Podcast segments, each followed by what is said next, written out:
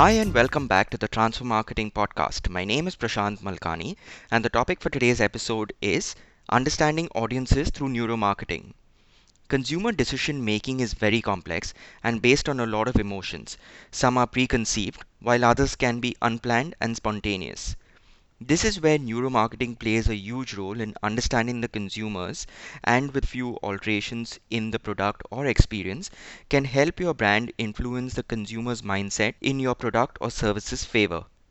A lot of larger brands and agencies have started understanding the, the true value of neuromarketing and to help dwell further into this topic, I have Ram Jalan on today's episode. Ram has been key in formulating and executing strategies that led to exponential growth and market position for several brands. Apart from winning multiple awards at DMA and CMO Asia, he has a certification in consumer neuroscience and neuromarketing, along with a great passion for the subject. So, without further ado, let's dive right in. Hi, Ram, and welcome to the Transfer Marketing Podcast. Really looking forward to our conversation today. Likewise, Prashant. Happy to be here. So, just to start off with, you know, marketers today have so many tools that they can use. It mm-hmm. just seems nowadays that if there is a task to complete, definitely there is some tool available that makes that task easier or better in most cases. But mm-hmm. having said that, I believe that tools still have a long way to go when it comes to you know the software aspects that that are really important today you know like sentiments and feelings etc and this is where i believe that neuromarketing is key because it helps track the customer's mindset. So how can we use this in our favor and where do you think or believe that neuromarketing stands today yeah i mean great question to start off. See uh, as you rightly said there are ample number of tools uh, the marketeers have today whether it's yeah. you know attributing to the click or looking at uh, the traffic on a particular website app installs and app behaviors etc yeah. But if you look at all these marketing tools that's available it basically tells you what happened. Yeah. Yeah it's it's a post event uh, analysis that we typically True. do. Yeah yeah. And then this you know ai and the ml power that yeah. is now available at marketers discretion hmm. you can create cohorts that what will be the predictable behavior for the next set of audience with similar attributes somewhere yeah whether it's explicit or implicit both are being measured yeah. most of it is explicit information whether it's you know walking into a retail store or time spent on a website etc hmm. Hmm. now marketers today also need to know why something happened yeah. Because a lot of decisions, while we all know that consumers are irrational, me and you both are consumers. Yeah. But having said that, why it happened needs to be studied because all of us individually are unique in our behavior because we have different inbuilt value systems, we have different backgrounds, we have different memories. Yeah. And most of it happens at our subconscious level. Hmm. So if you see our emotions, feelings, consciousness, learning, memories are basically an outcome of the neural activities inside our brain. Hmm. And I'm sure everybody knows that our brain uses 20% of our body's energy. So that's that's quite a bit because it is doing while it is managing different functions of the body, it is also helping us take valuable decisions. Yeah. And the field of neuroscience, which is also called, you know, the field of neuromarketing, hmm. helps us understand this consumer behavior. Yeah. And that's where, you know, diving deep into the mindset of the uh, consumer really surfaces. True. Our brain typically, Prashant, is divided into three parts. So hmm. I'll, I'll talk about the two most important part. One is the limbic system, which is common yeah. between animals and we humans, which controls, yeah. you know, uh, our our uh, our uh, emotions, our uh, motivations for sentiments, etc. Mm. There is hypothalamus inside limbic system that regulates hormones. So yeah. each of these things have a very important aspect of our uh, consumer behavior. Hmm. Yeah, and neuromarketing is basically the amalgamation of the neuroscience, which yeah. is knowledge of brain, the psychology, the behavioral data, the animal instincts of choosing, learning, adjusting, hmm. with the computation models and yeah. the economics. Yeah. So that's what neuromarketing is, and that's why it's very helpful for we marketers. Yeah, and just uh, continuing that and probably placing another question to you, uh, because I have been doing, you know, a lot of reading about neuromarketing, uh, probably in the last few months, because I mean, it's it's quite uh, interesting to to actually read Mhm. and possibly execute this kind of stuff. Uh, and that's where Mhm. I was reading, or you know, this this came up. Basically, a lot of agencies and companies have tried to use neuroscience to help better their advertising, research, and marketing strategies. Uh, you know, with Mhm. the help of varied ways like functional magnetic resonance imaging, which is the fMRI, among several. Yeah. others. So, Yeah. why do you think they haven't worked yet and the usage is still limited? Also, are there any other neuromarketing tools you believe marketers or agencies can and should start using soon? See, uh, neuromarketing in its second version has empowered the researchers and Hmm. marketers and the brands with Hmm. lot many tools. Yeah. I would say fMRI is the most detailed and the most expensive uh, research Yeah. yeah. in the field of neuroscience. Yeah. But if you are starting on the journey of consumer neuroscience and neuromarketing, Hmm. you have plenty of tools. I'll come to fMRI, but there are Yeah. plenty of tools like, you know, uh, the EEG scanners that Yeah. tells you uh, at a not at the spatial level, but at the temporal level or the top of the mind level, what Hmm. is the reaction to a certain uh, ad or a certain product or a certain conversation emotionally, behaviorally. Yeah. fMRI has the power of giving you the answers where exactly, in which part of the brain this event occurred. Because what fMRI does is, you know, it measures the flow of oxygen in the area of the brain where the action is happening. Yeah. And we call the BOLD level, which is the blood oxygen level dependent, Hmm. studies the area of hemodynamics, which is the local control of blood flow and its oxygenation inside our brain. Hmm. Interesting. But what happens is to study uh, the fMRI studies, you need expert Hmm. scientists because you don't have a Yeah. standard language. Yeah. And therefore, the fMRI machine itself costs multi crore rupees. That's one huge capital investment. Second, you need expert scientists to decipher that data and Hmm. put it in a logical sequence. And third, you need a uh, lot many experts to Hmm. study that data and translate that into a knowledge which can Yeah. be implemented for consumer behavior. And Hmm. that's why fMRI has failed uh, uh, Okay. because Hmm. none of the brands have set up fMRI in house Yeah. Your brands globally, which is like Coca Cola, Hmm. Microsoft. They have been doing a lot of studies based on fMRI in house, even Okay. GE. Okay. Yeah. Hmm. But then, as I mentioned, you have EEG scanners which can be used to uh, track different behaviors. Then you have eye tracking devices. You have, Hmm. you know, pupillometry devices where they look at the pupil of the eye on a particular website or a web page or a mobile app. Then you have skin galvanizers that Yeah. measures the sweat in. So all these tools are the starting point to neuroscience. We don't need to go to fMRI immediately. Yeah. Yeah. No, actually, you just mentioned about, you know, the the pupil movement and the dilation and things like that. That's actually Yeah. something which uh, I can resonate because there are multiple agencies nowadays uh, that actually do that. So I was not too long ago working on the site, and I came across this agency which, you know, helped us analyze with a bunch of, say, 100 subjects looking at the website that we were building uh, to see, you know, which portions are looked at the most in the site, which colors work, which, you know, imagery works and things like that. So it's actually getting quite interesting, you know, as as you also rightly mentioned, probably fMRI is the the most expensive and the most, uh, you know, tedious way of doing things, but definitely there Mhm. are there are simpler ways of getting your smaller tasks done as well. Absolutely. Yeah, yeah. Uh, so, you know, just moving from that into something a little more basic and something that, you know, anyone who studied marketing has probably gone through. And this is at any level that when you study marketing, there are all there's always this one chapter that revolves around the five senses in a human body, which is your touch, smell, sight, taste, and hear.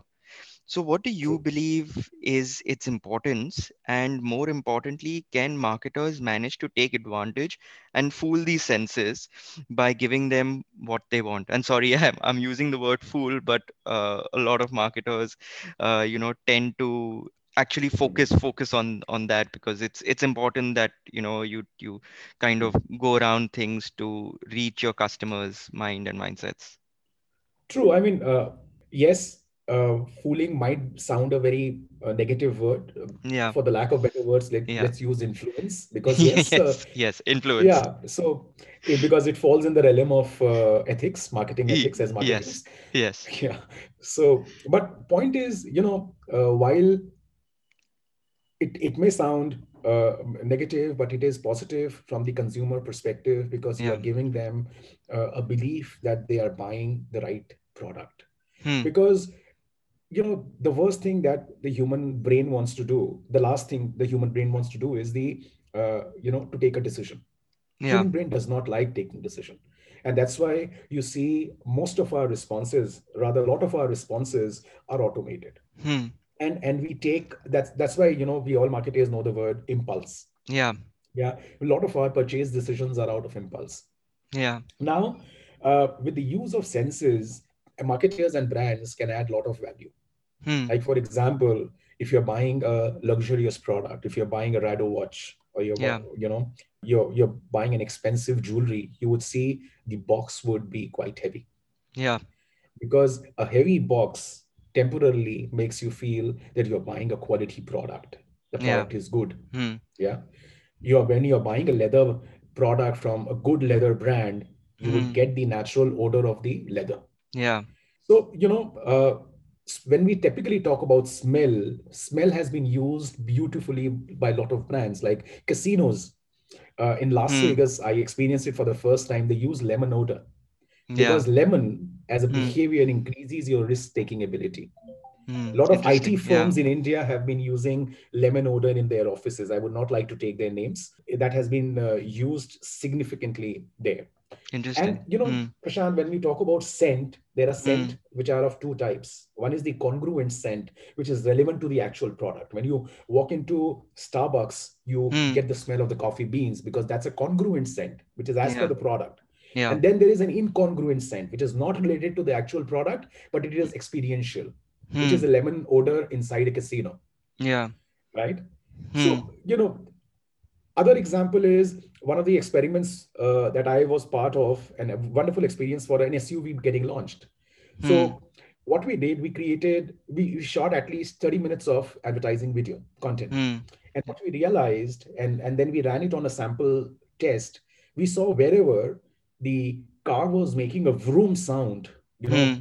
a- a- there was a feeling of maturism in the sample.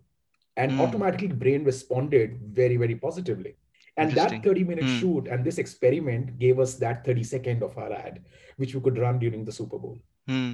So that's that's the advantage of sense, and marketers can use it smartly in the you know retail uh, sense of thing. Like Yeah. if you if you recall Prashant, Hmm. uh, the the Proustian memory, the Proustian memory, which Hmm. typically comes out of the old books. Yeah. When you're opening your old family album, Hmm. it triggers sweet memories in your mind that you're Yeah. going to see old pictures. Yeah. Yeah. And a lot of bookstores are consciously injecting that smell when you walk into that bookstore to Yeah. give you that feeling of memory, that knowledge, that hunger. You know, that's that's these these these are the ways where the senses can be used in our favor to give a better experience to the customer and that confidence to that customer Yeah. or the prospect. Yeah. Yeah, true. So I know you did mention this very briefly earlier when we were speaking, uh, but I just want to touch upon this part a little more because I think uh, it's neuromarketing is possibly uh, actually been used the most in in this case, which is uh, when we talk about research and Mm, the betterment of accuracy around it. Uh, but the mm, one thing that ac- actually I have noticed is that unfortunately, even though a few companies have used it and receive positive feedback through it, uh, it doesn't reflect as positively on their bottom line growth or profit. So why do you mm. think that that actually happens? See again a very great uh, it's it's a great question. One thing we need to realize that we cannot uh, consider neuroscience to be a replacement of your market research. Hmm. Hmm. So that's where I think we all are making the error. Yeah. Neuroscience and neuromarketing is more of an exploratory uh, research that you keep uh, value adding yeah. over a period of time. So what happens is when you are building a website let's take the example which you shared a few minutes back. Hmm. uh, maybe a sample size of 100 first tell you that you know abc are the changes desired changes they have recommended.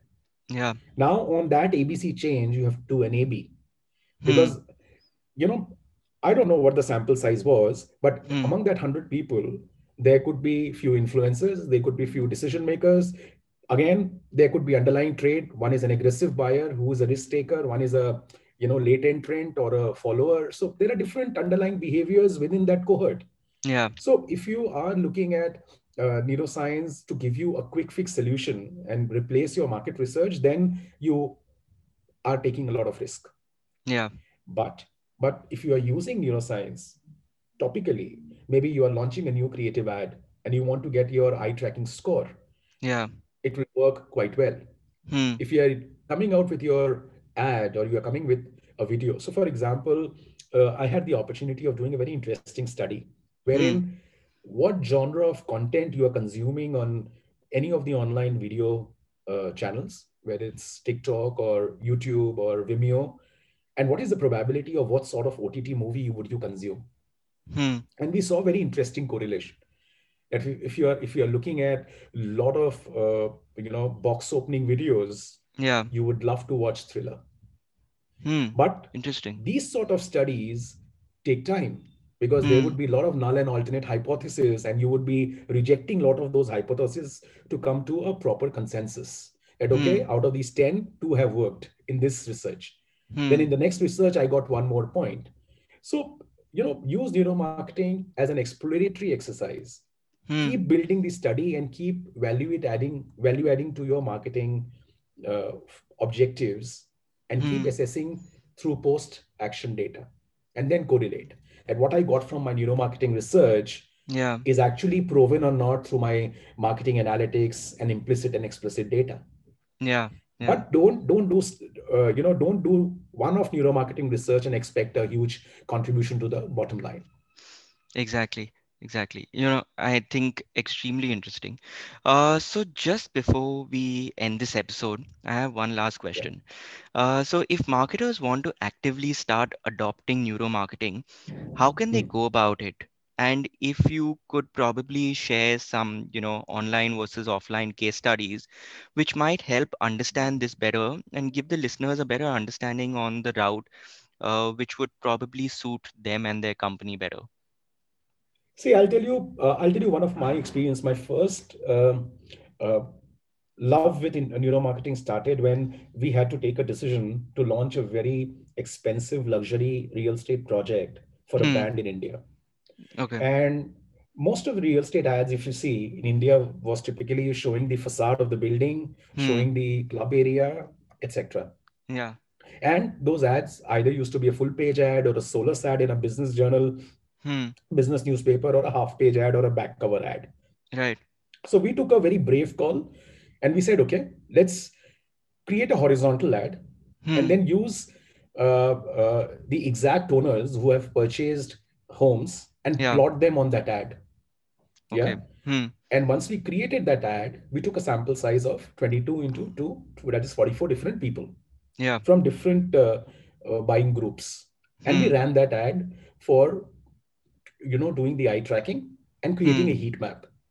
Okay. And Prashant, the outcome was quite encouraging, but still Hmm. the seniors of the organization were not ready. They said, see, we are spending close to 60 lakh rupees in, in these ads. Are you Yeah. sure it'll work? Because the Hmm. total budget is, you're consuming 30, 40% of the budget. Yeah.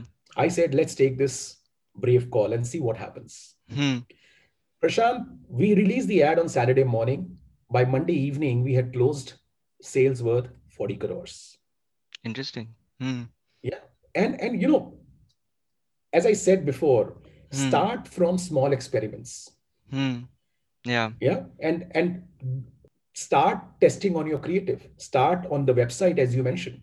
See Yeah. how the click response is. Look Hmm. at more tangible data which you can quickly implement and test. Once you have done that, then go for exploratory studies as well. If Yeah. you are in an FMCG company planning to launch a, a Hmm. brand or planning to change the packaging of the brand, do an Hmm. exploratory study. Market vis market research data. market Hmm. vis-a-vis your trade data.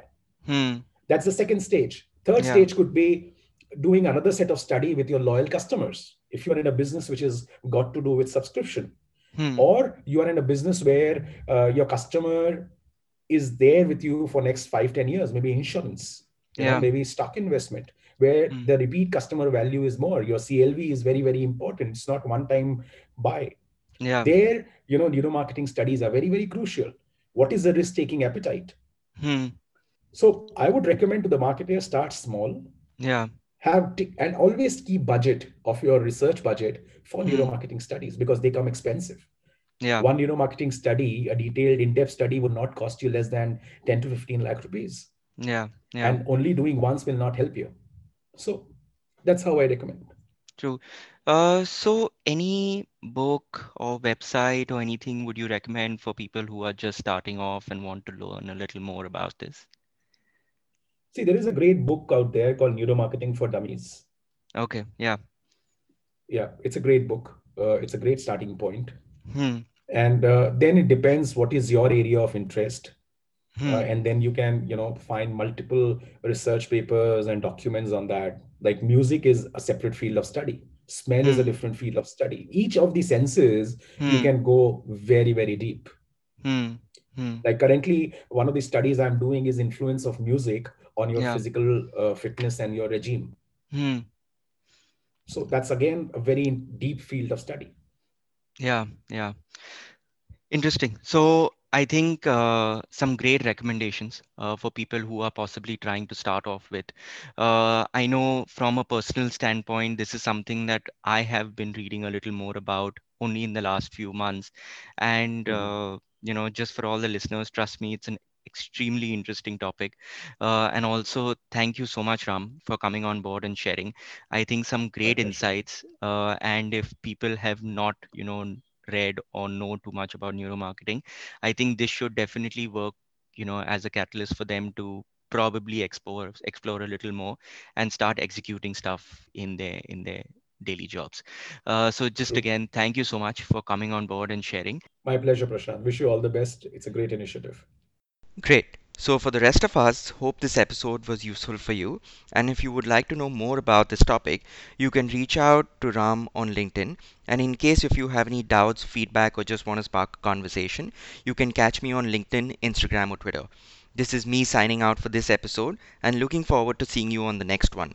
Subscribe to the podcast for regular updates. And one last thing don't forget to stay curious.